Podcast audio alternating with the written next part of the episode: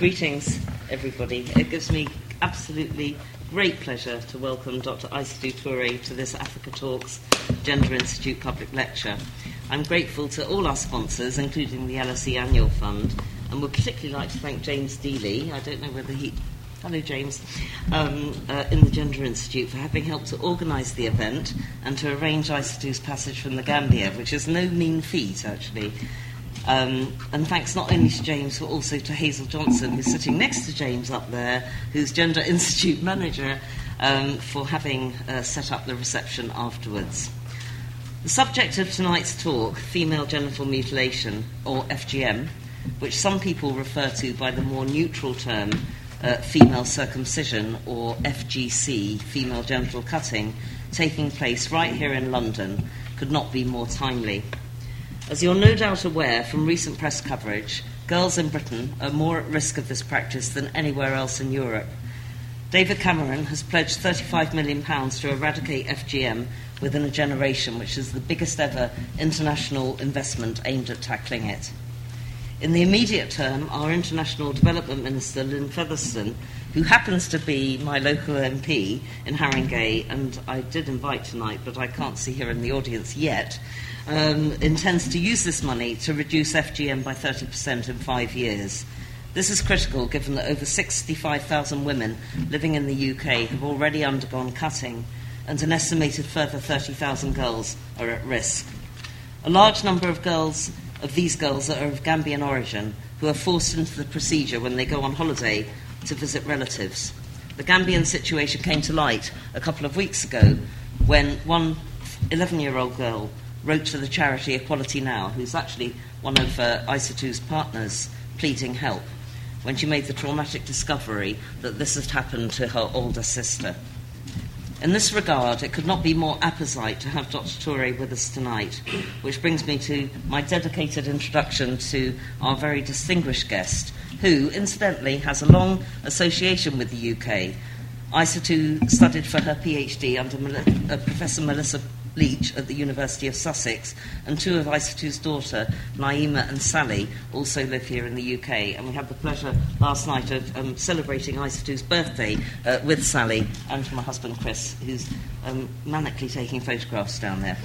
Um, now, Sally is in the final year of her degree in health and social policy at the London Metropolitan University, and we're very pleased to have you here, Sally. I apologise if my introduction is a little lengthier uh, than usual, but I promise not to take too much time. But as I hope you will appreciate, it's hard to do justice to Isatou in only a few words, especially as I've known Isatou personally um, uh, and had the great pleasure of working with her for nearly uh, a decade now. Isatou is founder and executive director of the Gambia Committee on Traditional Practices Affecting the Health of Women and Children, known for short as GAMCOTRAP. And I'm very grateful for that acronym, uh, uh, Isatou, because it's quite a, a lengthy uh, title to an NGO. This is an NGO which has campaigned tirelessly for women's and girls' rights since the 1980s and which has been a leader in the struggle to eliminate FGM. This has not exactly been an easy challenge, and Isatou and her small coterie of very loyal staff, including Ami Bojang Sissoho and Omar Dibba, who I know very well, have encountered several difficulties along the way. Thanks to their incredible work in various regions of the Gambia, several communities have come to support the rights of the girl child and to abandon the practice of female circumcision.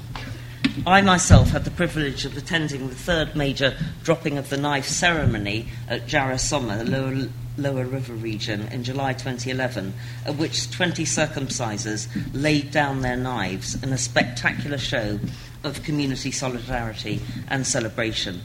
This event would have been unthinkable 20 or 30 years ago in a country where around three quarters of women have undergone type 1 or type 2 circumcision. We have to remember that there is no law forbidding FGM in the Gambia, but Isatou has recently been involved in drawing up a draft bill for the prohibition of FGM, which is currently with the Office of the Vice President. Extra impetus should be added to this process by the fact that in December 2012, the UN General Assembly accepted a resolution on the el- elimination of FGM. If the Gambian bill becomes law, and let's hope it does, then one of Isatou's and GAMCOTRAP's major missions will be realised, and with luck, usher in an unprecedented era of respect for the rights of women and girls in the Gambia. On a more personal note, I first met Isatou in 2004, shortly after embarking on my own research in the Gambia with my colleague Dr. Gareth Jones, um, and then subsequently on my own account on gender, generation, and poverty, and later with Alice Evans on gender and sexuality. Isatou's energy, bravery, compassion, and integrity impressed me from the very start, and I've never failed to be struck by her sustained commitment to tackling the very deeply embedded gender inequalities facing women in the Gambia. This applies not only to her amazing work at the grassroots, but also at the highest levels of governance, including as member of the technical advisory body for the policy for the advancement of Gambian women. And Isatou's endeavours have not been confined to the Gambia alone, but extend across the African uh, region in general, not to mention globally. To name but a few of her many activities, Isatou has been a member of the Gender Action Team for the ratification of the African Protocol on Women's Rights, and she is Secretary, Secretary General of the Inter African Committee. This is a network of 28 countries working on FGM and gender based violence. And despite all this activity, Isatou still manages to write and publish prolifically for varied audiences, and I myself have enjoyed the honour of being her co author on two occasions now. One of our first joint ventures was to craft um, an overview of women and gender in the first ever post independence collection of essays on the Gambia by Gambians and Gambianist scholars. And if you could just pass me that book. This is even bigger than the International Handbook of Gender and Poverty, which I compiled a couple of years ago. It is a mammoth uh, uh, editorial feat, and I'm very happy to say that the editorial work for this volume was carried out by Abdoulaye Saine, Ebrima Ceesay, and Ebrima Sall. And um, we've got Abdoulaye Saine in the audience, and has Ibrahima arrived yet, or is he on Gambian maybe time?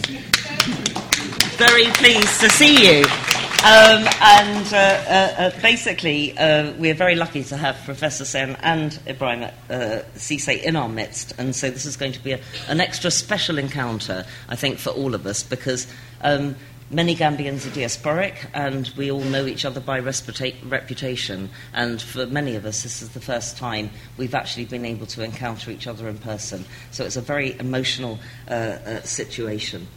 Before I hand over to Isatou, I should also say that Abdoulaye and Ibrahima joined with me and others, including Dr. David Perfect. David, are you here? Not yet, but he will probably be coming again on Gambian Maybe Time. Um, uh, but, but, basically, we supported GAMCOTRAP's nomination for the 2013 Thomas J. Dodd Prize in International Justice and Human Rights.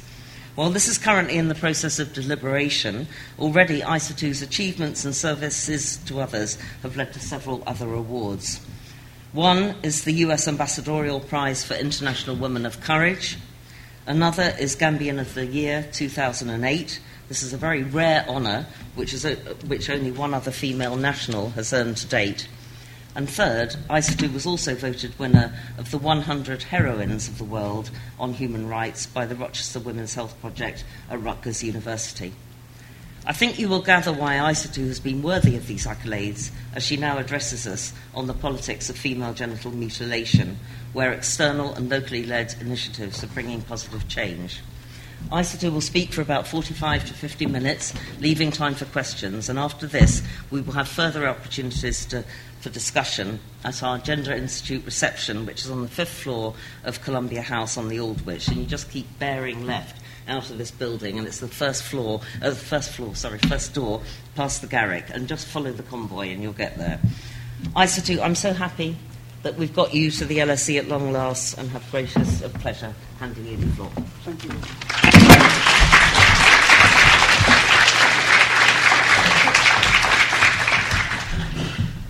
Very much, uh, Professor Chant. Uh, good evening, everybody.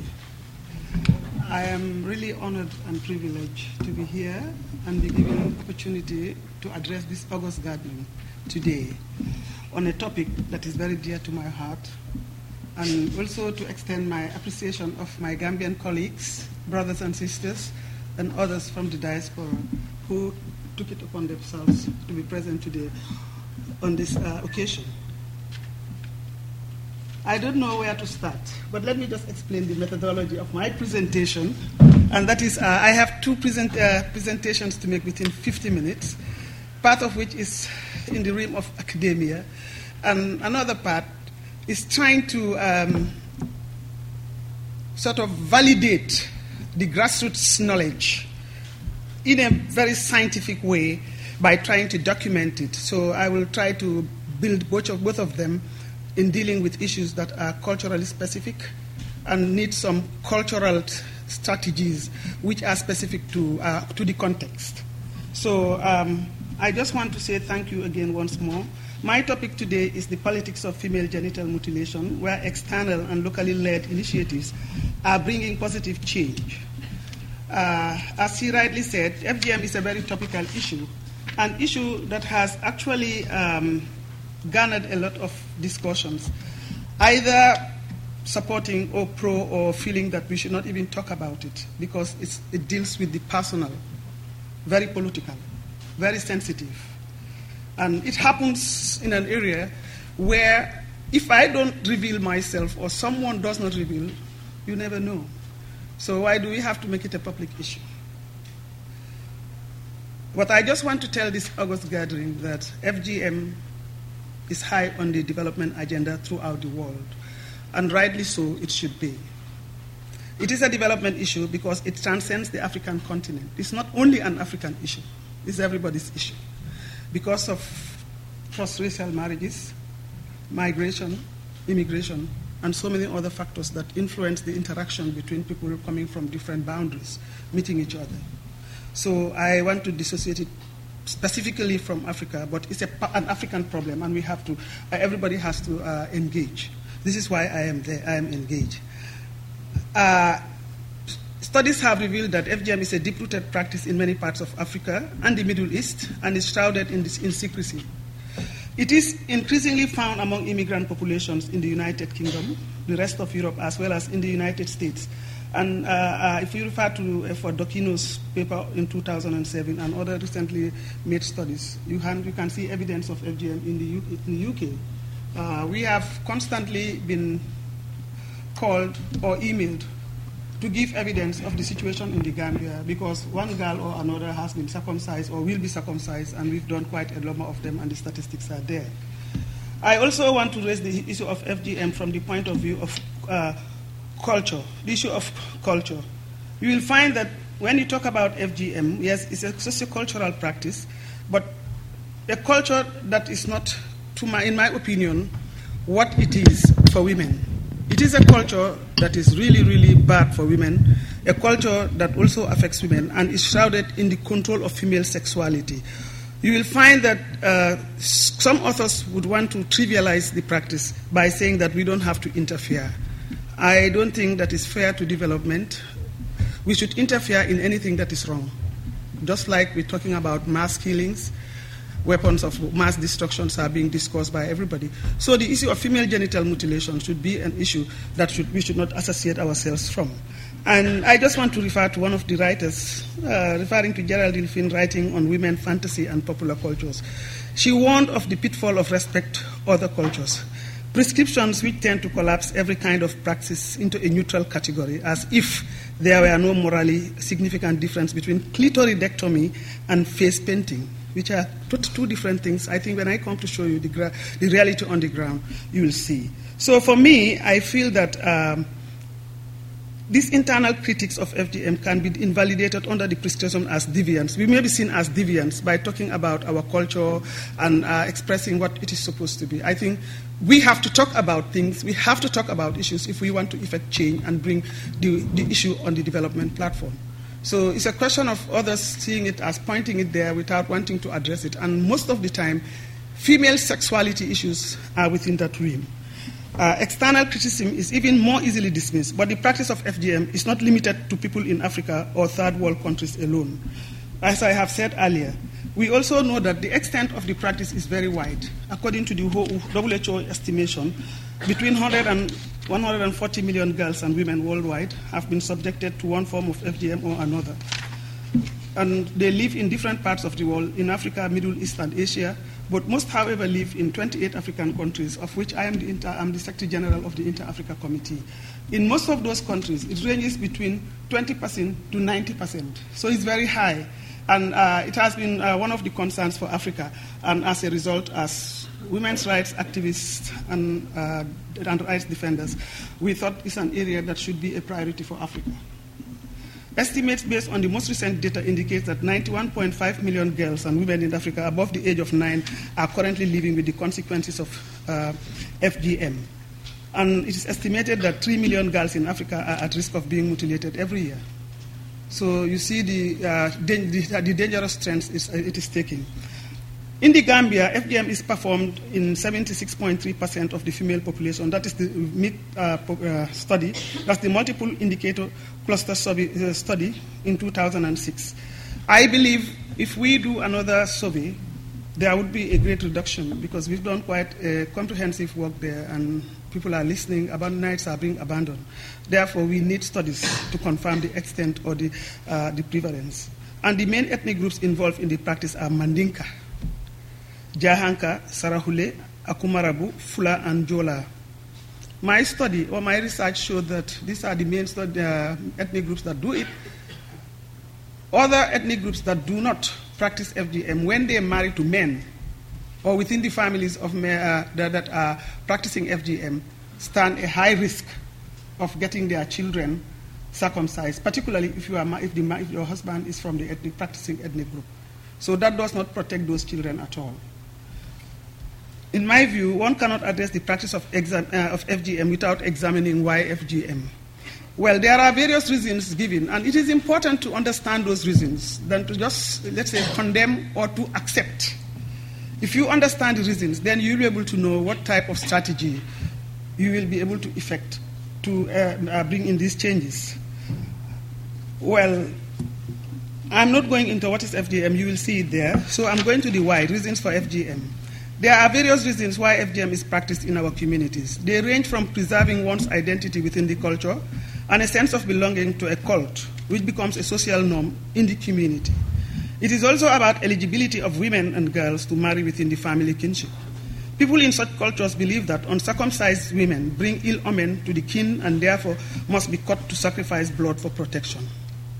It is also believed that women, when a woman is not circumcised, men will not be able to satiate her sexual urge, and therefore the clitoris must be removed to make her dysfunctional and to control the sexual desire. This is all about female sexuality. It is also a general belief that when the woman is not circumcised, when giving birth, and the clitoris touches the head of the baby, the baby will die. This way, women's realization of pleasure and response to sex are curbed, resulting to control of sexuality. Women and women's practice is hereby defined and produced as culture's other as part of nature to which culture is opposed and must be tamed or controlled. This is also coming from Geraldine in her analysis. Men are thus the agents of subject of FGM, and women are uh, women they are objects, the raw, the raw material of an essentially male cultural practice. Is my emphasis. You will find that working in this field for the last 25 to 30 years, I have come to discover that it's all about control of female sexuality. There is no basis. It's all about patriarchal control. Whether the woman should have a clitoris or not, or whether the woman should even have sexual pleasure. These are all things that, when you listen to the language and the songs that are being uh, expounded during the training and during the healing process, it's all about that. And I'm now trying to develop an encyclopedia of songs which are all about resistance, and yet we said it's about uh, culture. Several reasons are given by practicing communities, however. If one takes a critical look at the issue, it's about control of female sexual, sexuality. Uh, different cultures have different ways of defining their women. I think if you remember in, this, uh, in the early centuries, the Chinese foot binding was another way of controlling female sexuality. You think about the chastity belt in Europe. It was all about that. And there were also other forms of practices that were done on women in Saudi Arabia. Uh, when a girl child was born, she was buried alive. We all know that. So these are ways of controlling women and are trying to curb that feeling of uh, who they should be. I also believe that um, it has to do with preventing pleasure of men during sex. It is also about male sexual inadequacy of fulfilling their sexual duties to women, thus defining a way of curbing the power of the clitoris and the feminine pleasure. Similarly, misinterpretation, you come to the religious realm. There are misinterpretations of religious texts resulting to justification of the continuation of the practice. For example, in my country, apart from those reasons I give, and if you look at Africa as a whole and the patterns that are there, these reasons and more are there that justify the sociocultural dimension. You talk about virginity of a woman. If you circumcise a woman, then you do infibulation. That woman is supposed to be a virgin. If you deliver and then you are lacerated again, you have to be sewn again so that you tie you are tight and so on. So all these reasons are there. And if you look right across the board, this is what it is.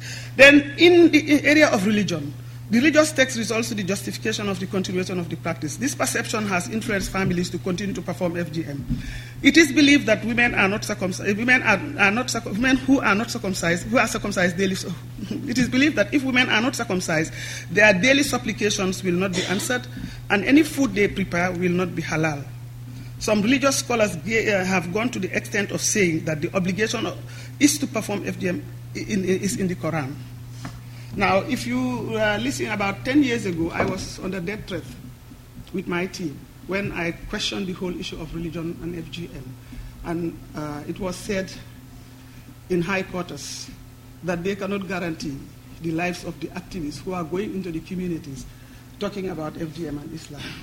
Because for me, when I did my um, research, my master's thesis was on FGM looking at deconceptualizing traditional practices, the case of female genital mutilation in the Gambia, it was a big shock to me when I realized that what I am being subjected to is not a religious obligation.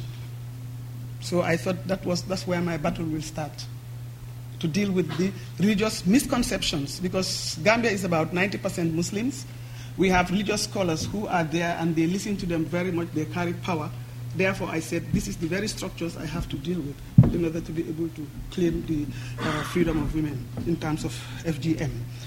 There is a general belief that FGM, uh, the, uh, a woman who is not circumcised is also not clean spiritually.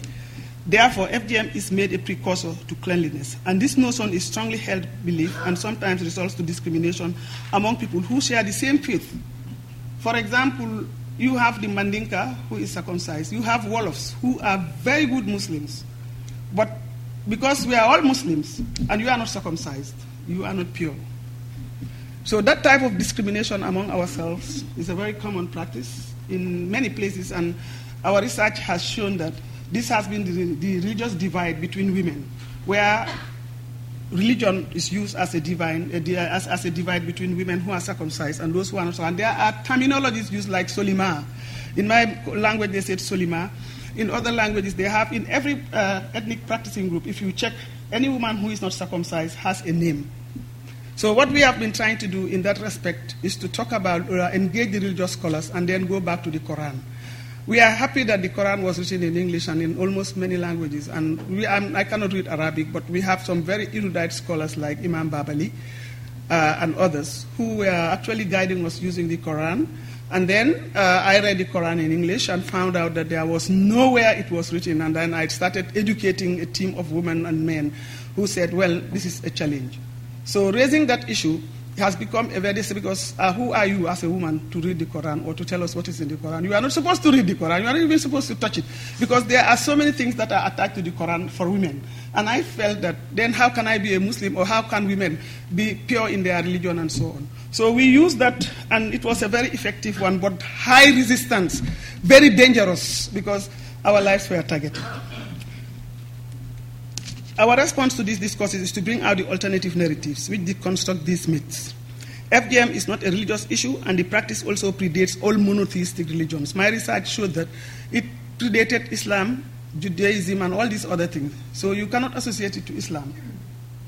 Um, it is practiced by both Muslims and Christians. In our research, we found out that, and it is not restricted to one ethnic group. It is a cultural practice prevalent in Africa, the Middle East, and parts of the Far East. With migration, the practice can be traced in Europe, America, and China, thus manifesting a transnational dimension. There are places where this practice was done, were done in, in Europe undercover. It is only when they began tightening these things that you have what you call the my, uh, holiday. The, uh, they, they come for holidays and then they are circumcised and then brought back. But it used to happen there, and we have done a study in Spain. Uh, they, worked with the immigrant community in Spain, and we had some in-depth discussions with them, and it used to happen there behind the, behind the yards. It is important to know that female genital mutilation is not mentioned in the Quran also, and it is not a religious obligation. It is also not mentioned in any authentic ahadith. GAMCOTRAP's engagement in religious discourse resulted to many communities accepting to uh, consensus. Uh, here, I, I will take you to the slides, but a little bit, I want to just bring out certain issues that FGM is abuse of the rights of the, of the child. Because it is perpetuated, it is perpetrated against those who are least able to protect themselves, the little girls and young women. What is most shocking of all is that a great many of these acts are perpetrated against girls aged 10 years and under, right down to infants in their first week of life. Victims of FGM are never told that they are going to be caught. Innocent children are made to believe that they are going to join other children where they will drink, dance, and dine, eat bananas, and the best of foods. A drumming and festive environment is created to prevent the public from hearing the scream of the girls when they are being cut. The consent of the children are not sought. It is important for the state, as the primary duty bearer, to take responsibility to protect children where parents are failing because of die-hard cultural practices. I also postulate that FGM and, uh, has health consequences. I am a victim of FGM, so I can speak it. I'm feeling it and I'm living it, so I know it. Uh, it causes all kinds of severe problems for girls and women, sexual and reproductive health and general well being throughout their lives. It has no health benefits. It is a harmful traditional practice and a form of violence that directly infringe upon women and children's right to physical, psychological, and social health. The practice has serious and adverse consequences for mothers and children during childbirth. And I always say this um, Africa's human de- development reports or World Development Report, there are certain sectors, uh, sections like the health indicators will not progress significantly in countries where FGM is practiced because of the complications that birthing mothers face, the under fives face, and so many other complications. And also because of the cultural practice of nutritional taboos, early marriage for that matter are all factors that contribute to the poor health indicators that we have. Yes, there is progress, but very insignificant. We could have had drastic uh, uh, changes or improvement in our indicators like other countries if some of these practices stop, because it, is, it, it impacts on the well being of the woman. A WHO study found significant correlation between FGM and various types of obstetric complication in 2005. In addition to physical consequences, women who have undergone FGM also report negative psychological and emotional effects. They have the trauma, also, they have, uh, when they are birthing, they have the trauma can be reactivated in situations that bring back memories of mutilation, such as childbirth and vaginal examinations. Many women who are circumcised, usually, if they are not taken care of, go through a lot of trauma after each delivery. And if, if there is no proper care, it goes along with many things. Although the practice is widespread and gradually declining, numerous efforts at national, regional, and international levels involving a wide range of actors have, con- have contributed to the decline. In Africa, so far, the Inter African Committee has taken a lead to address FGM, working closely with 17 affiliates in Europe and elsewhere. Through sustained advocacy and social mobilization, the Inter African Committee has registered tremendous success in the advocacy against female genital mutilation. With support from the donors and international community, as well as relevant international NGOs, IAC has influenced policy and practice on the continent. Currently, 20 out of 28 African countries have enacted legislation to prohibit FGM. I think this is a very phenomenal progress because of the work that are being done by the national committees, the, uh, in close collaboration with the uh, international community and also research institutions that are actually contributing towards the reduction and the changes that are taking place because people are increasingly becoming aware of these myths and beliefs and we are deconstructing them through education, awareness, and social mobilization. Most of the countries have actually uh, uh, had uh, legislation against it. African countries have enacted legislation to prohibit FGM. Only eight countries are remaining, and such countries are working towards it. My country is one of them. There is no law, there is no legislation. So we are working, that's what we are doing, to make sure that we reach a point where women's issues are always, always on the platform for negotiation. Why are you rushing? Why are you in a hurry? So you have to use different strategies to engage the patriarchal system. The global efforts Uh, are there also that are also creating an enabling environment, such as the worldwide ban on FGM from the decision of the African heads of states to the United Nations General Assembly resolutions. You have heard about the progress that have been made, and these things have been passed. These resolutions have been passed, and I, we have been in Italy just long, long, not long ago. I was there about a month ago, where I joined Emma Bonino and the Inter-Africa Committee to work on how do we move the process further. And I believe in this CSW, a lot of achievements have been done in that respect. You also have the UN SGA resolution banning FGM worldwide, for example, and that's very important, and again for Africa and the world as a whole. In the Gambia, the context of elimination of FGM in the Gambia is positive, really. I just want to say that if I were to um, grade Gambia in terms of formal equality, I will give them A because it's a country that will append its signature to any document that comes.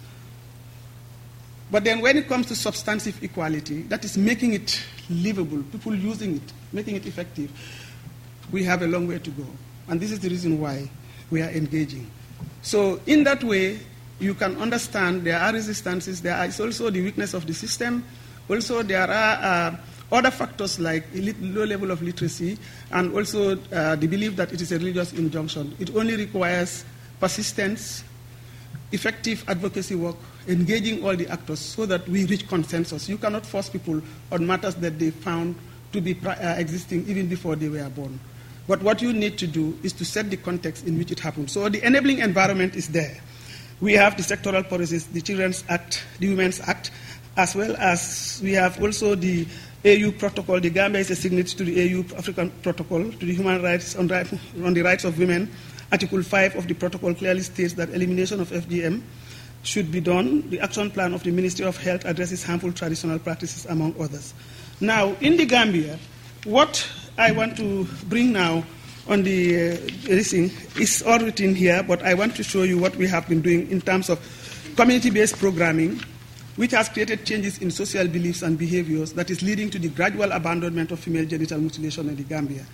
GAMCOTRAP addresses the elimination of FGM as a systems approach, working within clusters to facilitate consensus among practicing communities. I discovered the cluster approach after 20 years of advocacy with the communities, the chiefs. All along I was going, we've been doing a lot of work, and you won't see any changes, what is happening. You leave, the next week they are telling you they are doing it behind the yard over there. So it came to a point when the chiefs realized that really I am genuine. we are genuine as a team, and we were really spending money, and we were coming to educate the people. It was not only about female genital mutilation. We were talking about early marriage. We were talking about nutritional taboos, gender-based violence, using a holistic approach to the whole thing, and girls' education. And of course, every parent wants to see your child prosper you know, it came to a point where I have built that trust with them, and then they decided to call me for an extraordinary meeting. When they called us, I was scared because I thought it was like, what have we done again? Let's go and listen. Only to go for the Council of Chiefs to tell me, look, our daughter, now we know you are with us. You see, we know you've been in England for a long time, you've been traveling and all this, all whatnot. And now we know that the message you brought to us is progressive. The message you brought, we have been, we've been listening, and the women have been telling us that definitely what these people are saying is true. We have seen it. Somebody went to deliver and she died, or she had prolonged labor, or the baby died, and so on. So they said, if you want to address this issue, don't feel that we are together, we are doing it together. They created the cluster and they asked me to sit down, bring your pen and paper, bring your guys, let them come. We sat for one week in the village they, each, each, of the chiefs told me which constituency they, uh, uh, they are uh, governing and how these constituencies have been organized and who makes decision If this uh, cluster says no, then the rest of the cluster says uh, no. If this group, this family kin says yes, everybody says yes. So uh, they actually gave me the socio-cultural setup of their various regions. And when I documented the process, I went back to the office, we worked on it, and I found out how the decision making is being done, what are the ethnic diversities, the religious diversity, and even class and hierarchy was quite, uh, gerontocracy was quite evident. So I realized we have actually hit the nail. When we applied the model, we found that this model is working, and since then, there were phenomenal changes. But then you have to be patient because you have to carry on everybody. You see, in our kinship setup, everybody has a role, everybody is important, and it's based on a particular pattern of relationship. So that relationship is what brings in the trust and what makes them come together to do. And that's where what I have broken and has given me the sort of somehow power to be able to do what we are doing as a group, and it is, it is working. So if you look at um, uh, the systems approach. The systems approach to the elimination of FGM is community-based sensitization. And you're looking at the integrated approach where health, well-being, and education is part of traditional practices.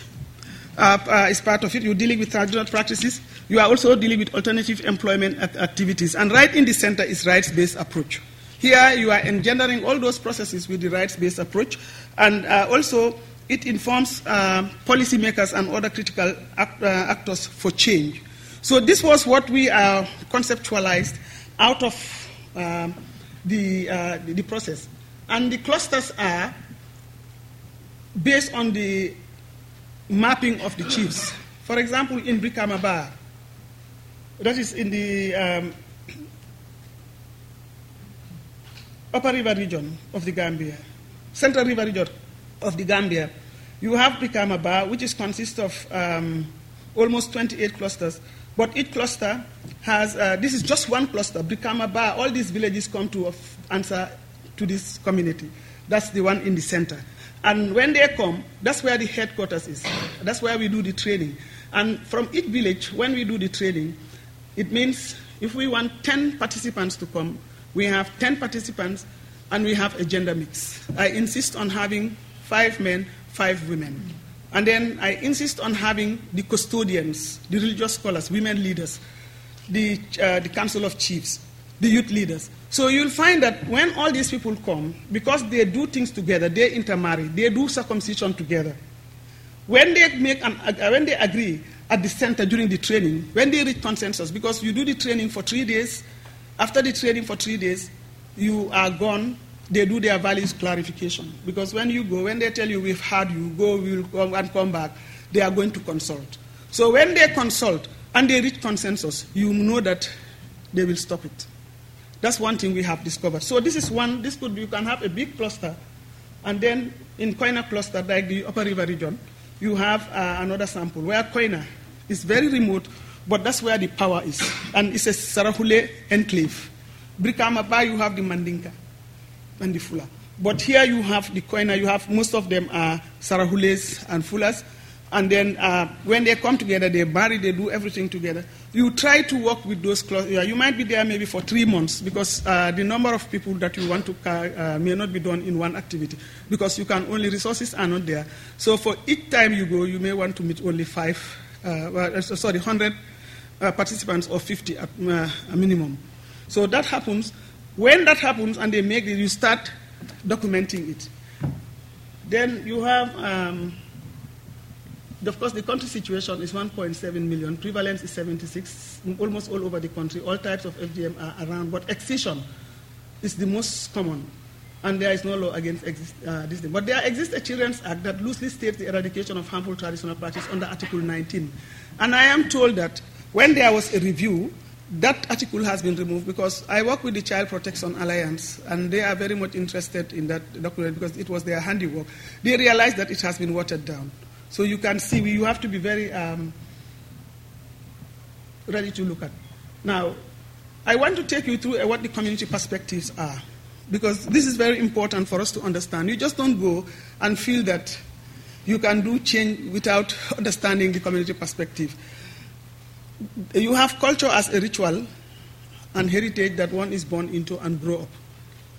And sometimes certain things are performed on you without you asking why, because it's just part of your life. And that's what happened in FGM. When we asked them, they said, in fact, we don't know what the reason, why it is happening, but we are told it's a, uh, religious injunction. This is what we found our ancestors doing. For the last 200 years, they've been doing it, so we've never questioned. Even the religious scholars would tell you that. Practices that people are initiated without, into without questioning why, the expression of self identity through ritual acts, practices, and symbols with meanings and values attached. Like a woman who is not a virgin, when you, upon marriage, you are a disgrace to your family. And a lot of things are there, and uh, there are meanings of uh, how uh, what they call a so called ideal woman should look like. So these are all things that people uh, talk about, practices performed by generations and accepted as a social convention in given context. It, uh, this is what, what it is all about. So you have to understand that and know that all these things can change. As long as there is day and night, everything can change. So these are some of the things that you have to understand first. And then the, uh, I'm taking you through the dynamics of cultural transformation.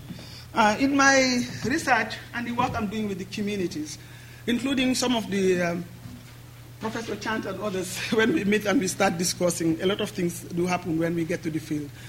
I thought of the dynamics of cultural transformation, looking at it from the epistemic community to emerging epistemic communities.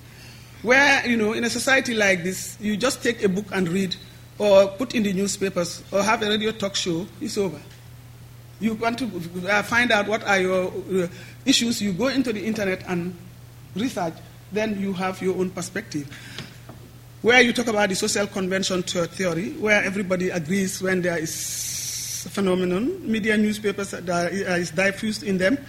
But in emerging epistemic communities like in Africa and elsewhere, you have consultations consensus building values clarifications because it is based on the experience that we had in the field that we thought we should follow a scientific approach to it. And I'm trying to build up that type of body of knowledge to contribute to the whole discourse on FGM.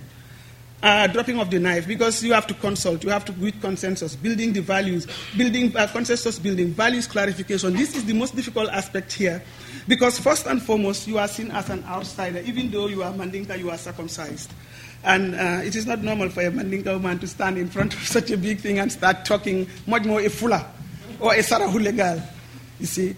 But the norms are changing with education, awareness, and exposure.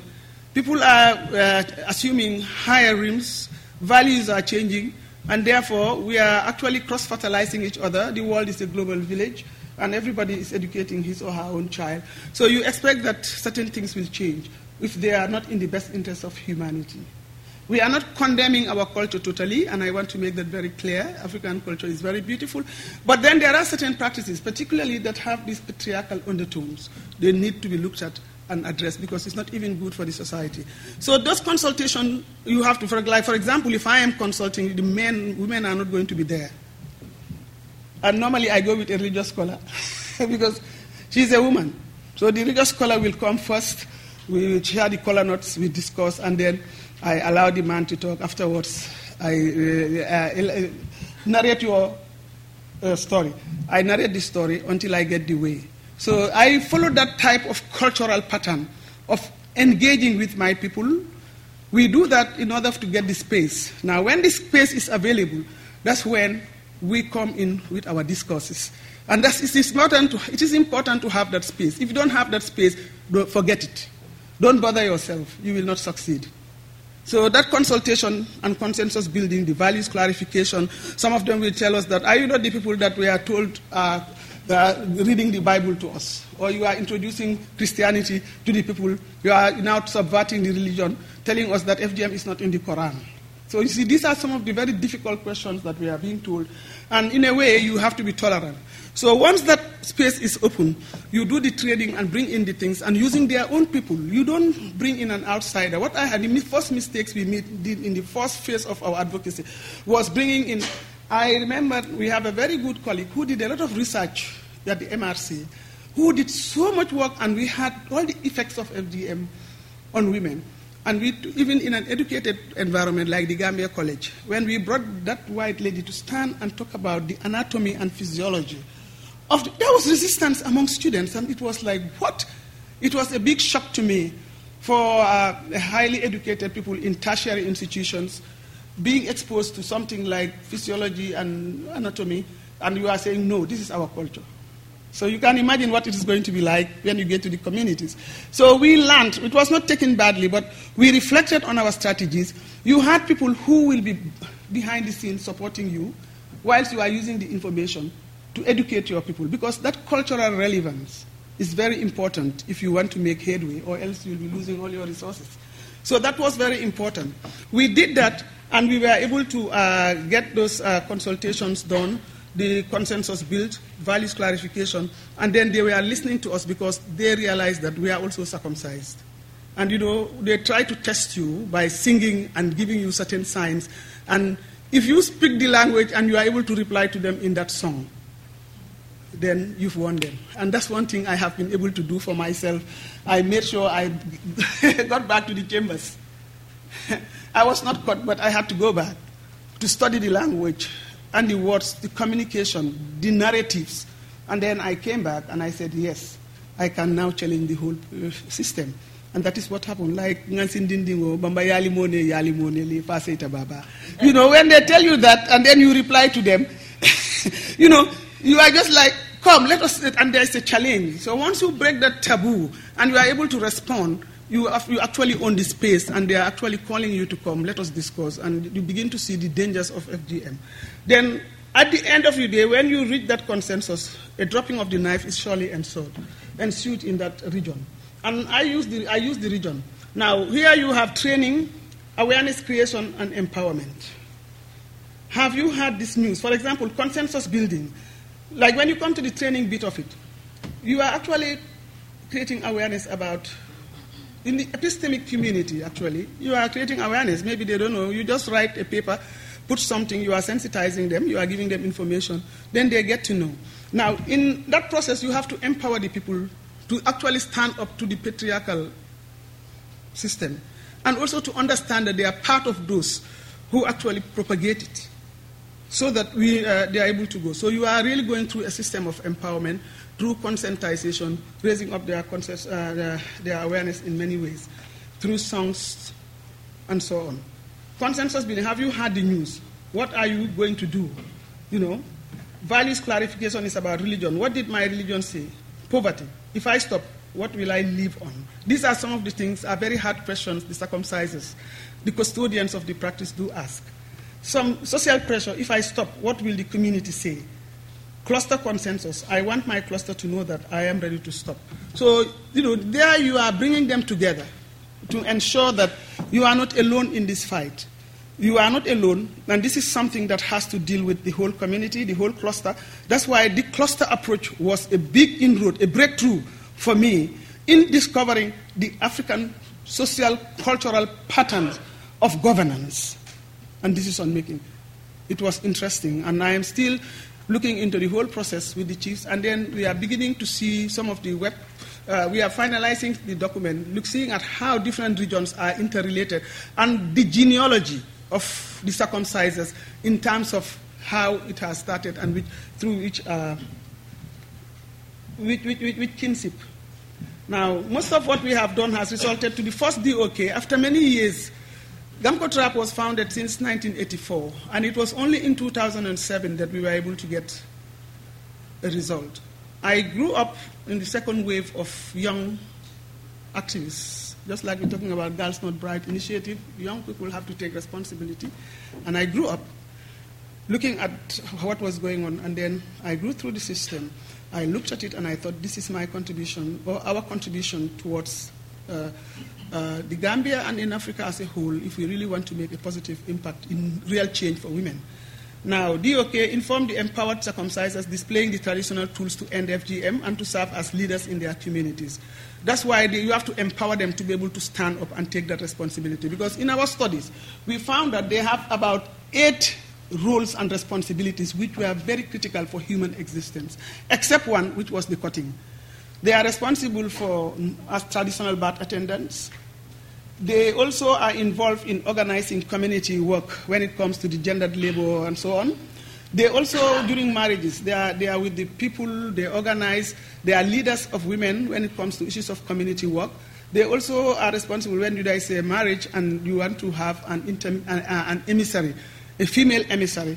They also play that role. And during naming ceremonies, they are, they, they are, if you have some occasions, they come to give you the support and organize a lot of things. So all those things, when we gender interrogated them, we were, found them very useful. So what we did was, let's this is the area that we want to deal with. And during that process, we try to give them power, to let them maintain their powers. Because most of the time, they are coming from the lowest rung of the society. But this is changing when you come to the economics of the clitoris. When you look at how much cutting the clitoris is bringing to them, the thing has started changing, and that is going to be that. That's another area we are thinking of publishing a work on in terms of the, the economics of the clitoris uh, with regards to FGM. So when uh, you bring them out, they make a public display. They're promoting the beauty of culture without cutting the bodies of children. This process serves as a way of promoting positive culture while ending harmful one. Pictures show protected children. All these girls at that time were not circumcised. Some of them are married and in uh, different parts of the, uh, of the world now. And I wouldn't be surprised if uh, I don't see someone from UK here today because uh, we are trying to organize them to uh, actually lead the campaign and work with partners around here. Then in 2009, it takes three years before you can get a public declaration because you have to go through the structures. When you look at the regions, you divide them into clusters, uh, the constituencies, the different targets, and so on, and each cluster having the number of people, the type of intervention, because we apply a multimedia modular package which is consists of seven modules, and you have to complete that module for you to be able to get the results that you want. It's not just coming here, I am putting this, and that's what is going to happen. No. You have to take a listen uh, 2009, leading the process. Actually, you have to be with the people. You have to drink with them, dance with them, dine with them, sleep with them, and do everything with them, and identify yourself. You cannot come and tell people to stop when you are not part of them or you are not manifesting any identity. I am completely different when you meet me in the Gambia. I am always with the people up country. Uh, I am a point of reference with my team we do a lot of work, and because it, is an, it involves a lot of intensive work, we work a lot. It has come to a point where they thought I am a political threat. Why?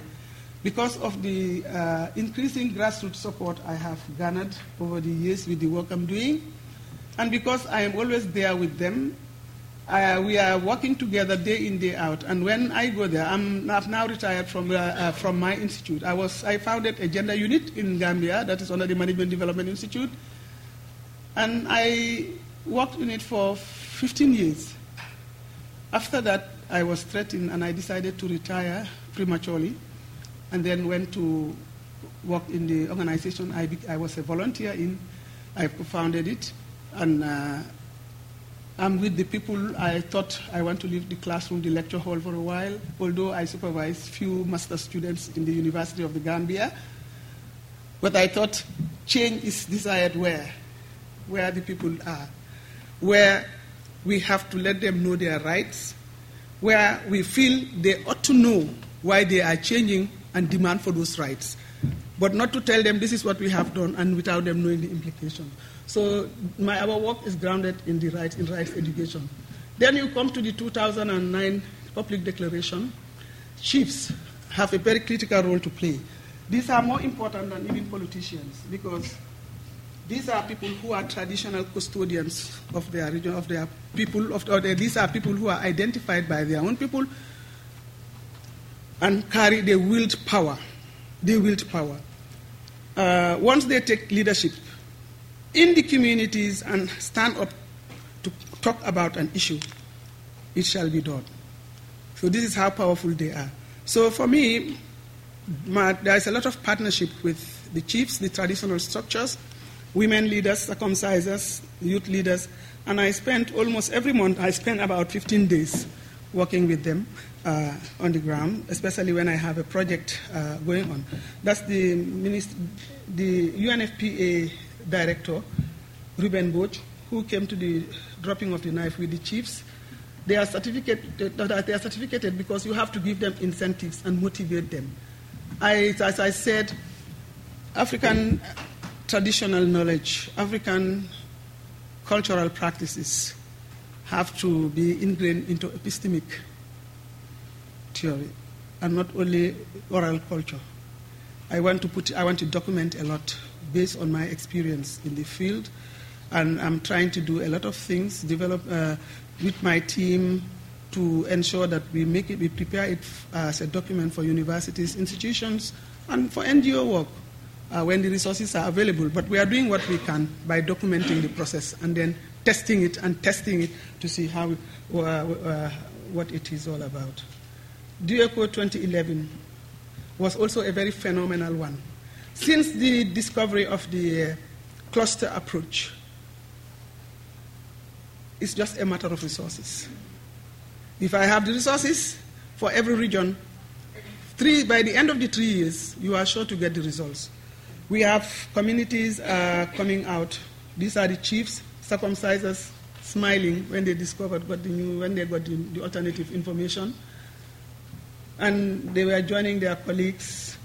It's a moment of joy, a moment of appreciation that what, is, what seems to be impossible, which is shrouded in the culture of silence and resistance, what is a taboo in our culture is now brought to the development platform when everybody, and the change is happening. It is not impossible. It is possible.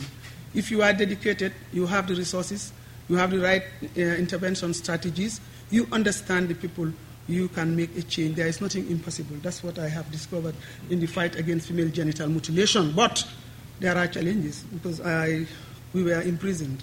Not imprisoned, we were remind, remanded because we won the case. It was a bit to silence us uh, because of the impact we were making in the communities and the rights discourses that we were introducing to the communities to stand up for their rights, to raise issues, and uh, push their agency that has resulted to why, what do the women want again? Uh, is it only about this or is it about power? So these were some of the reasons why we went to the prison. The leading, leading the campaign, the men played a very critical role because in our societies, you have to understand the architecture of your environment. It's a male dominated society, highly patriarchal. We have to be there.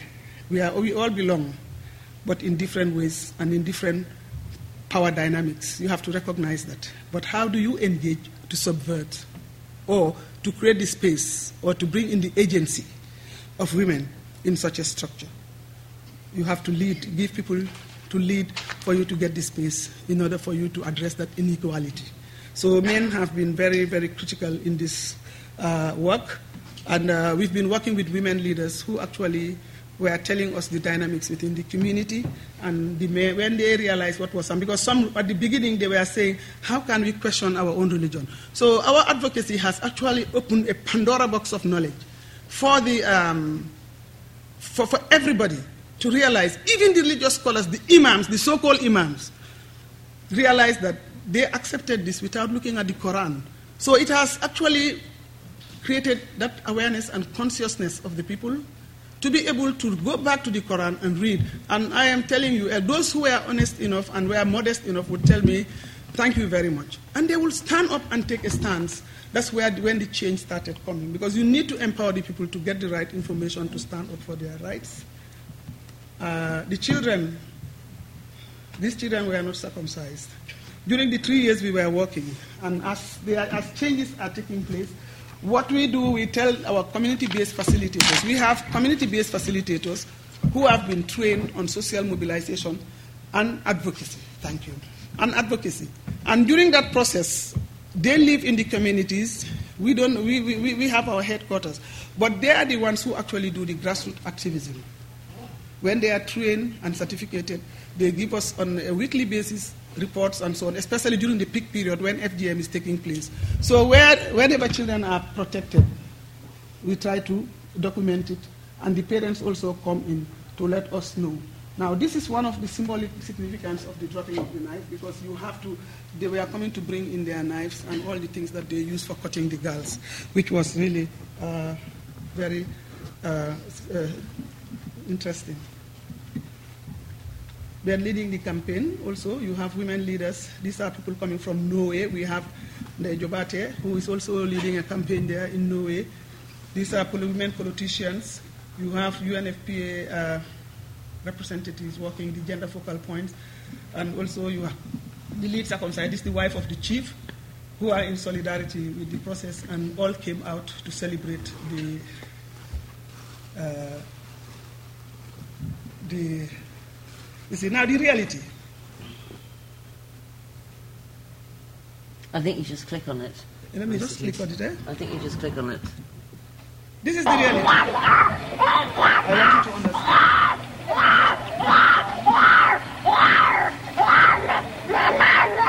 I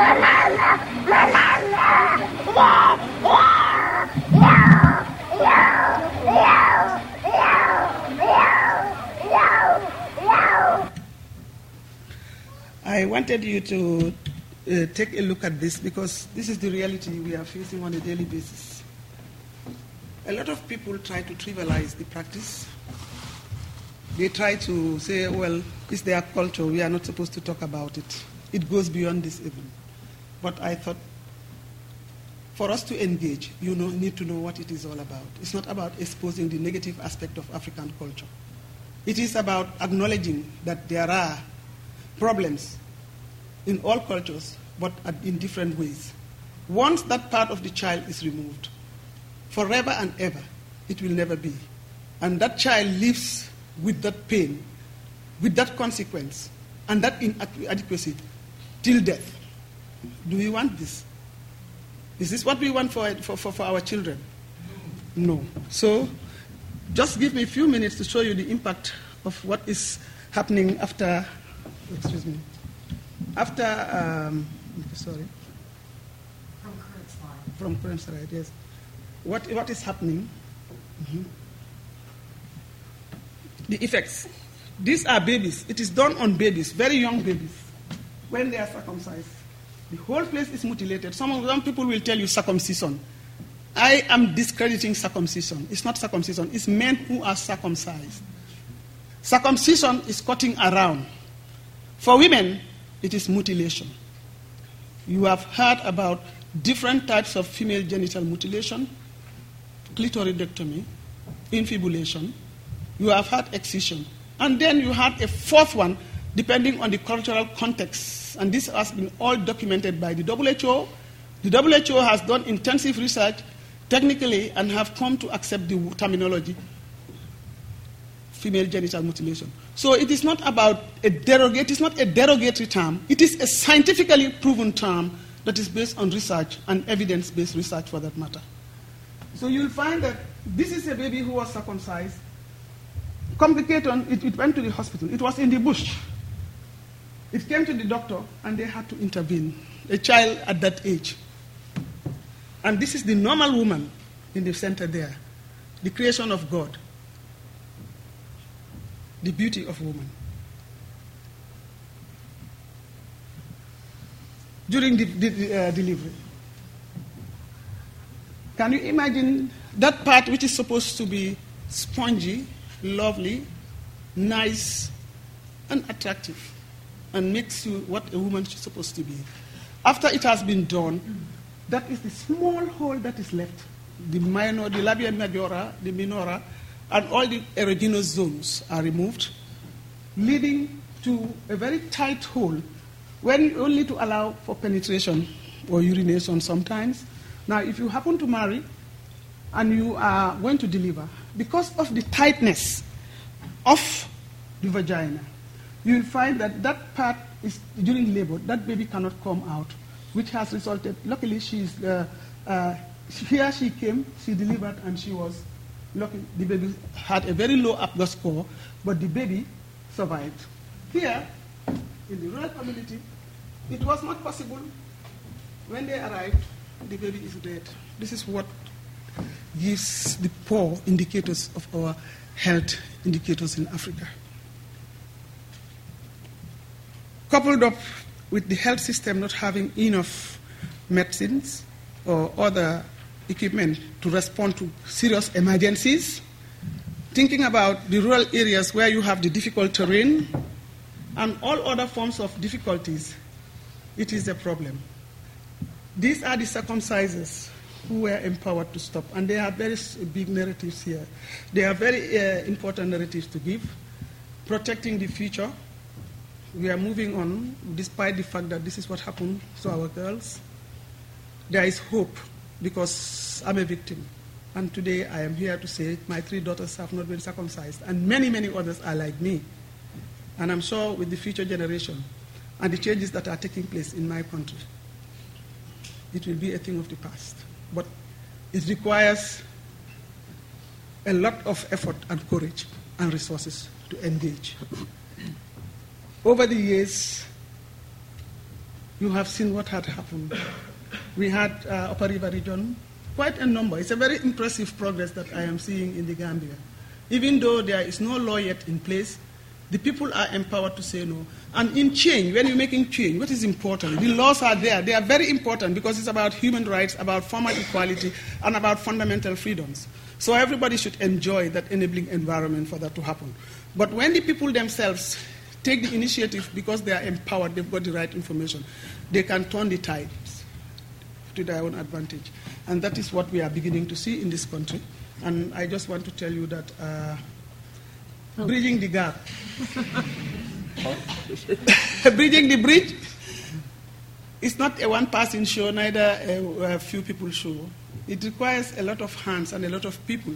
And I think today I am here because of the fact that I've been working with Sylvia Chant over the years.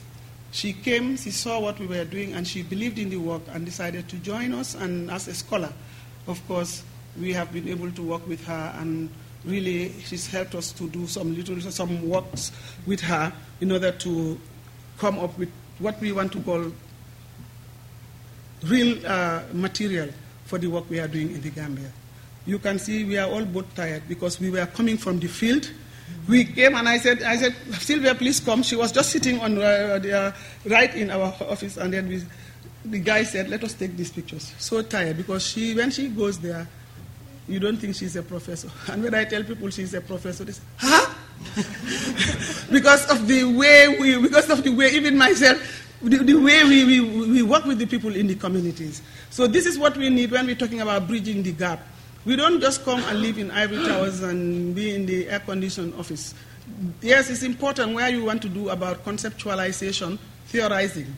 But where do you put theory into practice? It's reaching out to the people and pushing, putting those things, testing those theories, or practicalizing them, and learning from those to feed into your own work to be able to know that things are going. And indeed, what we are doing is real uh, development work. Uh, another student of uh, Sylvia's who did her thesis in, on FGM, and we were there together, Carol, supporting our work. She is now, she comes to my office, we work together. Uh, she supports the process, and I'm just happy to tell you that this year's dropping of the knife, which is going to be the fourth and one of the biggest ever, because it's a culmination of almost all the dropping of the knives where the people are coming to meet to make a public declaration of over 2,000 people. Sylvia and Carol are going to be awarded. And Chris. And Chris. and Chris. yes. They are going to be awarded uh, a, a certificate of recognition for supporting the work we are doing and being with us in the field of development. We are very, very grateful for that, and I just want to say that. Uh, Don't. We have broken the culture of uh, what they call using in the feminist debates. When people want to discredit the work that women are doing, they say they are influenced by the West. They are influenced by the West, they give them money. It's not about the money, it is about the commonalities, the specificities, and the differences that we all have that we are coming to see how we want to move the process. And uh, you can be sure that we are coming up with different volumes of the work that we have been doing, me and my organization, including Sylvia and others who may be interested. And I just want to recognize the fact that some of our Gambian scholars who are in the diaspora are actually encouraging us um, to bring out ourselves and to share our experience and expertise. And I want to take the opportunity to appreciate Professor Saine and Ceesay and the others who actually edited the book, the newly uh, published work that we have. Voilà. We have a chapter with um, uh, Cynthia. Uh, we are thinking of going, uh, you know, what do we call it? Uh, inaugurating it in the Gambia. We don't know whether we can do it or not, but that's what we are thinking of doing. And to all of you who have, but the most important thing here I want to say is that invest your resources on projects that bring in change, positive change. The fight against female genital mutilation, early marriage, nutritional taboos, girls' education, gender based violence, women's rights work are poorly resourced. Very poorly resourced. You have the magical 10,000, magical 20,000. It's not in millions. But when you look at male dominated uh, organizations, it's millions that go, and yet we are making the impact. So I urge whoever is interested in the fight against FGM. I'm very happy that uh, Cameron, President Cameron, Uh, Prime Minister Cameron. Prime Minister Cameron has uh, pledged 35 million pounds on the fight against female genital mutilation or gender-based violence, and I hope that the um, people working in Africa, particularly women's rights organizations, will be uh, remembered because we face challenges real challenges in the field uh, for very limited resources that we have. We have already created that impact. We have already created that ethos in them, and they are calling us. But resources are sometimes a challenge to be able to respond to all these demands. And I want to take the opportunity to say thank you very much. There is hope at the end of the tunnel, and I'm very proud to be here again.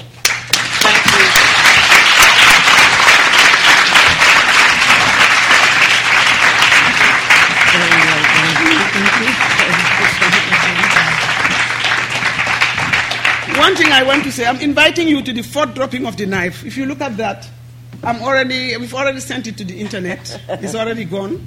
Uh, we, without, if there is nothing absolutely in my country, by the 13th of April, we hope to um, have this big one at Wasu. Wasu is a historic center, a very cultural center uh, region where FGM used to be like no-go zone. I dare not go there. But because of the model that we have developed, we were able to work with these people for the last three years, uh, and we are happy to say that uh, the Feminist Trust Fund contributed to that. United Nations Funds for Population Activities contributed to that. Equality Now is a partner to GAMCOTRAP, a long-term partner, and have been supporting. And then at one time we benefited from Comic Relief. So we hope that uh, we will uh, we will have this, all these are circumcisers. They are 30 in numbers who are going to drop the knife with 336 communities. The, the regional chiefs is going to be a real public declaration, and that's when Sylvia and others. Yes, hope to see you there. so that's the whole thing. You go to visit our website, you will see it. Uh, you, you will find it. Yes, there's very few other websites with the name GAMCOTRAP, so you're, you're kind of fairly secure on that front. Isatou, thank you very much indeed for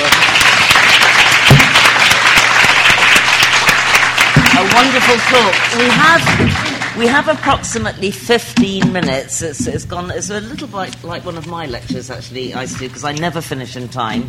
Uh, but uh, we have about 15 minutes for questions. There will be people with roving um, um, microphones. Uh, when you ask your question, we may take about two or three at one go. Could you kindly say who you are and your affiliation? Thank you very much. I think there's one there.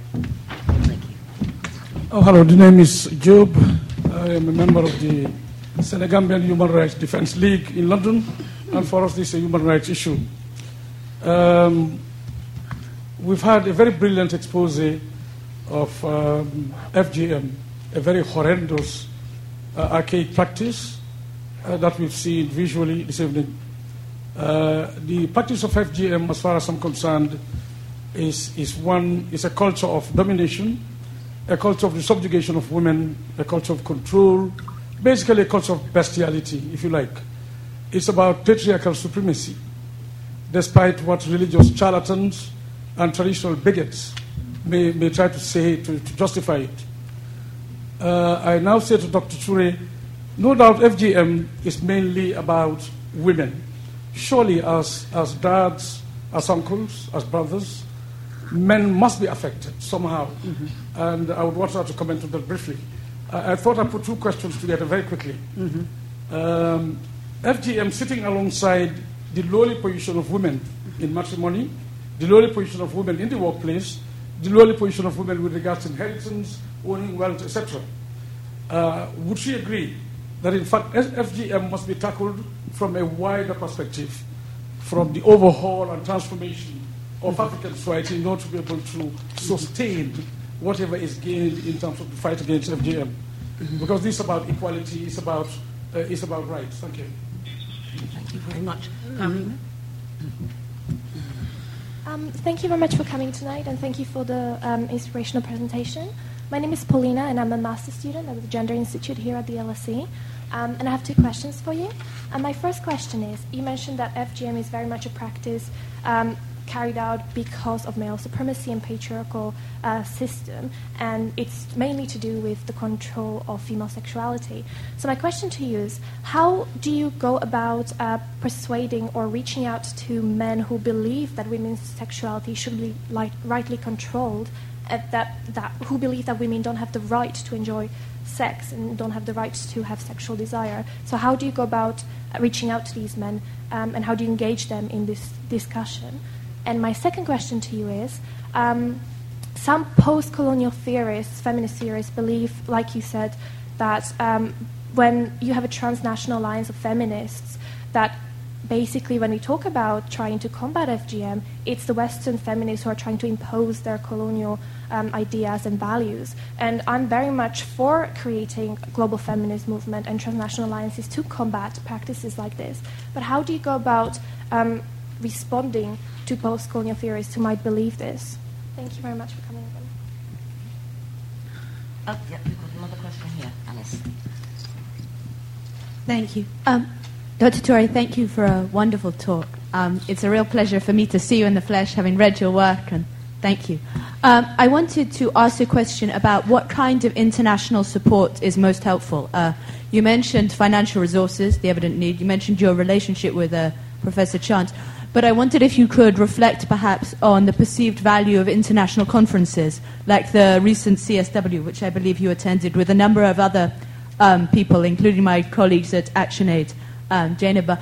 Um, so, what is the value of these international conferences? It's in terms of the ideas, the strategies that you meet from other delegates, or into the networking. Um, yeah. So, uh, the second question is um, so, one, what is the value of international conferences? The second question is, what kind of international development targets might be helpful? So, for example, if FGM, if violence against women was part of a 2015 international development target, would that be helpful or would that somehow hinder your local initiatives because it would be tarred with a sort of Western imperialist brush, perhaps? Uh, respond, you know, related to your point. Thank you very much. We'll take one more question from Professor Tony Barnett up, up, up, up there, and then we'll, we'll have another round. There should be time. I'm Tony Barnett from the LSE and the London School of Hygiene and Tropical Medicine. Um, as to uh, two, one, one very specific question and one general question. How do you know how long after your dropping of the knife campaigns the effect actually lasts? And presumably in answering that, you might want to say something about the livelihood um, implications of, for the circumcisers. My second question is very specific. If a woman of 25 who had not been circumcised were to be marrying a man who, whose family and tradition required it, would it be likely that she would have to undergo this process? Okay, thank you very much indeed. Licensing, please. Yeah, thank you very much. I think uh, these are very good questions. Uh, I'll try to respond to them. Um, we need, we, you know, fairly briefly because mm-hmm. I'd like to take another round. Actually. Yes, I think uh, what you have talked about in terms of trying to give a sort of description of the situation of FGM and patriarchy is quite clear. It's about male supremacy over female sexuality and how it is shaped within a given context that is expected of that context. And I think these are some of the values that we have to deal with when we're dealing with our context specificities. Um, it is if you listen to my presentation, I talked about the fact that it is there is a male culture, but it is being uh, women are patriarchal gatekeepers. You have to understand it, and because of that, men do not have to do much work because of the socialization process in which we, uh, we were brought up in and how religion has been shaped. You know that religion is a male discourse to a great extent because most of the interpreters the misinterpretations and all these things come from the so-called men scholars. And this is what is happening with FGM. And therefore, they are very critical in having to bring them to actually re-educate themselves and the population at large because they carry power, they are people to be contended with. So what we try to do is to bring in scholars who are within this, uh, who are uh, with, uh, on our side. Then we go into a sort of education with them, and then they come out to speak to the people. Because a male scholar who knows nothing is more acceptable than a woman who knows the whole Quran and so on in our, in our context. So what we try to do is to use them as entry points. And I don't go to any community without trying to find out the star imam there, who I try to buy in, who also I train and into uh, feminism somehow to be able to come in and say, yes, I am doing women's rights work, I'm doing all these things. And we are very lucky. We have always had them. We have one of the greatest feminists, male, is Imam, who is Imam Baba Leigh, who is currently uh, uh, disappeared. We don't know where he is, and I pray that he will be safe, you know, who has been out and very, very well spoken to talk about Islam and women's rights. So there are many of that type now we are getting, and that's why we are getting this wind of change when it comes. And there are models that we deal with on religion, and we try to use the, the Quran and the authentic Hadith. So for me, these are my areas of reference. I don't go into any other thing. You want to bring me interpretation, I tell you I don't belong to any school of thought. Because the schools of thought have their own interpretation of female sexuality in certain contexts. So I go by the phrase, when you are having difficulties, go back to the Quran. And I go back to the Quran and then to the authentic hadith. So that way, we have been winning the game. Because you have to understand the politics into it that, that matters also. Then the other thing, um, the lowly positions of women have always been there with or without FGM. If you go even to non practicing uh, communities, women have always been seen as second class citizens in our societies. And we need to deconstruct that. We need to change that status quo. And we are doing a lot of that through awareness and sensitization and with education. Things are changing, but slowly. How do you go about reaching uh, about men and how do you engage them? It's through awareness creation, sensitization, and education. Yes, we have always been uh, casualties of this Western feminism versus third world feminism. And uh, like you said, the issues we discuss is all about oppression, suppression of women, and in different contexts. In my context, I'm dealing with the issues that oppress women. And I share it with Western feminists. And also, I get insights from Western feminists by their discourses and my discourses we put together and we learn. You have to start from somewhere. It's only a way of trying to uh, trivialize the women's rights movement by trying to create that divide, that dichotomy. And we must uh, uh, uh, refuse that because women all over the world, in one way or the other, if you look at all contexts, have been suppressed in one, at one time or the other, or are still being suppressed. And when you look at the context specificities, you see them quite blatantly. So, what we do as African feminists or scholars in our own context has to do with, the, uh, with our realities, the lived realities of the people. And if it cross boundaries, like the FGM debate, where immigration is causing the, uh, has crossed the, uh, created that cross, there is racial marriages and so on. So where does Western and third world feminism come from? We all have our issues, but the issue is we have a cross-cutting issue that is the suppression, oppression of women, and we have to raise our voice to create the agency of women all over the world. So for me, that does not push me. I have something to answer. I'm dealing with FGM. Is it done in Finland? No. The, the Finnish are dealing with something else. But we are all together. This is what we have to understand. You have, uh, of course, you have some critical uh, literature on that, and if you read it, you will see. Uh, sometimes it is a way of trying to divide us, but we must. I then, I'm going to stop you there. I'm going to stop you there just to see because I think there's some other burning questions. We're going to take two more questions from the, the floor. There's already three hands up. Maybe Can let I... me just finish this. Oh, sorry, did yes. Right. uh, we have the uh, MDGs. You know, the MDGs are global targets. And we have to understand that it's not a Western concept.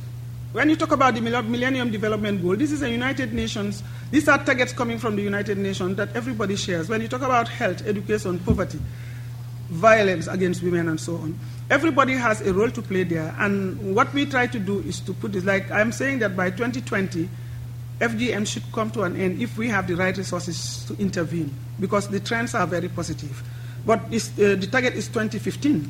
Some targets may be realistic for some contexts and others uh, may not be. And how do we want people, how do we want the support? Well, we can have both financial and technical support. Sometimes it's not always the money. But we need the, to, to come together to share strategies, to work together, give each other support. Like uh, we, we, uh, we shared a lot of strategies, but there were some technical information I got from her. She also came to see what we are doing, and we tried to put it together, and so on. So no matter how small it is, it's something. But of course, resources are needed to reach out to the people because in our countries, women's right work is not given the right attention it requires. So you need international support to be able to do what you are doing. And indeed, I want to say thank you to all the donors who have been giving me support in my work, whether I mention them or not. That is why we are existing. I don't get funds from my government. Okay, Isatou, I'm going to take three more questions, but there will be a very brief response because um, we have to respect the. Can I take from this gentleman here first? Then you. Then you. Hi, my name is uh, Danny D. I'm a student of Custom and Human Rights. Uh, Dr. Isatou, you are really a remarkable lady. Um, you're such a wonderful person. Um, you are already a beautiful candle, but um, I just wanted to suggest something. Uh, you had the intellectual uh, acumen and acquired all the knowledge. You had the work experience. You know, you understand your society and uh, beyond, even uh, across the continent. Uh, would you consider to be a leader of your country? And you got my support and can, can because it's a power issue. Now you can do uh, a lot of things, but you can do much more bigger things. Um, change the curriculum, uh, affect uh, really have.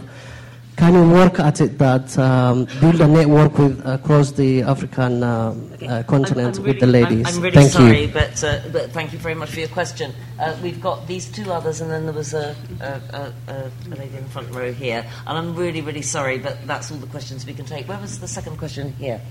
And then, yeah, sorry. Yeah. Please. Um, my name is Lola Tenumbo. Um, I'm a lawyer and I practice asylum and um, human rights cases. Uh, I've done a few West African FGM cases, and I recently did um, a Gambia FGM case, and I used your report and Professor Chant's report and uh, Professor Barnett, Tony Barnett. Um, at first, the appeal was dismissed, and Yes. on two grounds. One, that there must be somewhere safe in Gambia that the mother can take the baby. And then the second um, ground was that because of your work, things are changing in Gambia. Because um, the, the little girl, she's, I think, about 15 months old, and the judge, the first year judge said, um, things are changing in Gambia, and the girl will not be circumcised until she's about 10, so she can go back. Um, thankfully, uh, the report of the three of you helped, and we won the appeal at the upper tribunal two weeks ago. Oh, thank you. Now, Julie and I went to the legal evidence case. Yes. my question is you've um, indicated progress, which I'm very happy about. Do you think things will change that soon? We have a third question. Sorry, we have. We could only take third question here and then fourth question here. Very, very quickly. Uh, don't forget, we have a reception, so you can um, approach Isatou and ask her in person uh, over a, over a drink and a nibble um, after after this uh, comes to an end. Okay, I'll make it quick. My name is Khalifa Bojang from Action Aid the Gambia. Basically, you did mention about the rights-based approach to development work in, in, with regards to trying to tackle the issue of FGM. What other alternatives are being put in place, to whether it's income generating activities or engaging with traditional practitioners? What is there? What is there for these women to actually another alternative source? Eh, So that's basically my question. Yeah. Okay, thank you. And then we have one last question down here. Thank you.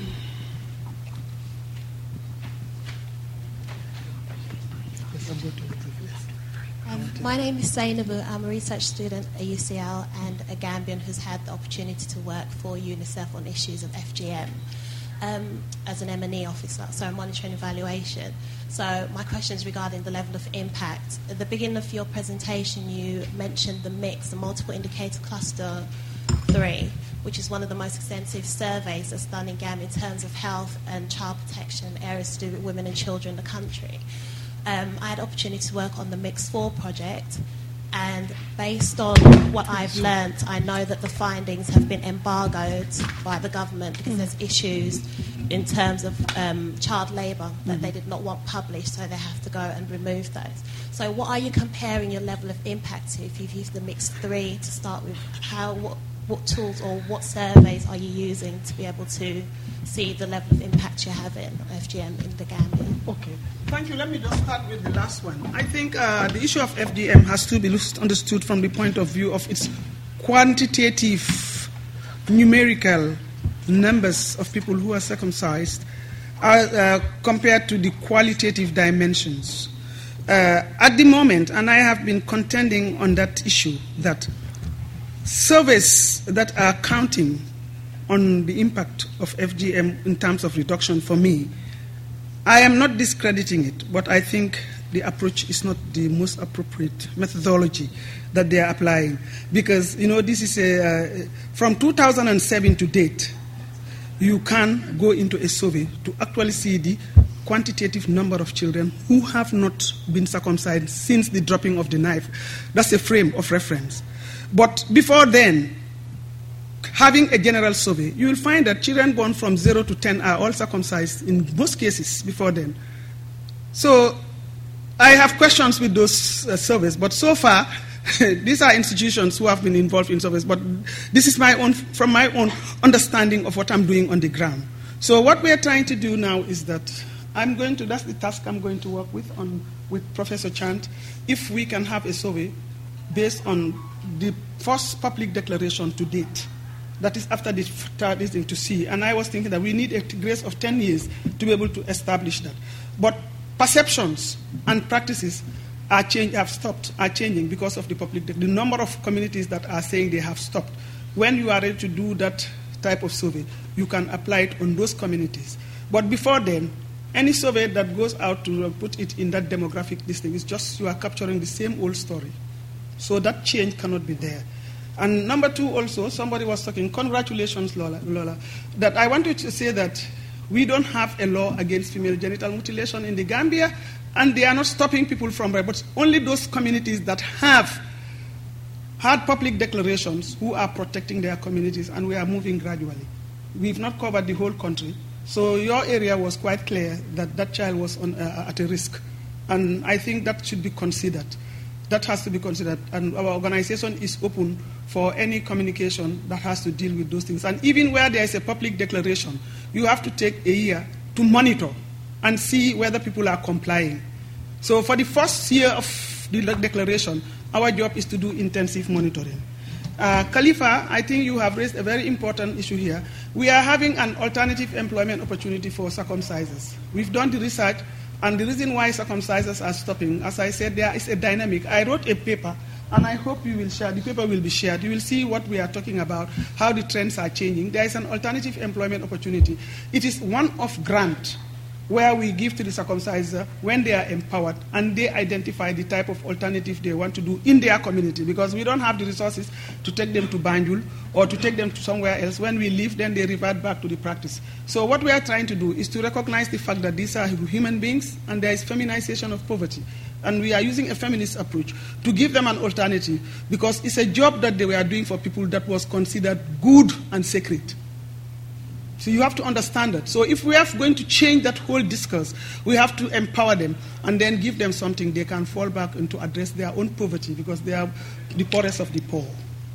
Uh, of course, um, Isatou, last word, or are you? my last word. That's my Yeah, last, last word. word. Last word. Good. Yes, uh, I think that's a very, very uh, apposite last word, um, and I'm sure there'll be many more words now. You're more than welcome, everybody, to join us at the Gender Institute reception, um, which is uh, at the fifth floor, Columbia House, um, just round the corner. Just come out of the building, exit left, just follow the crowd, really. But first, before you start departing for the reception, can we please give Isatou a round of applause for an amazing talk?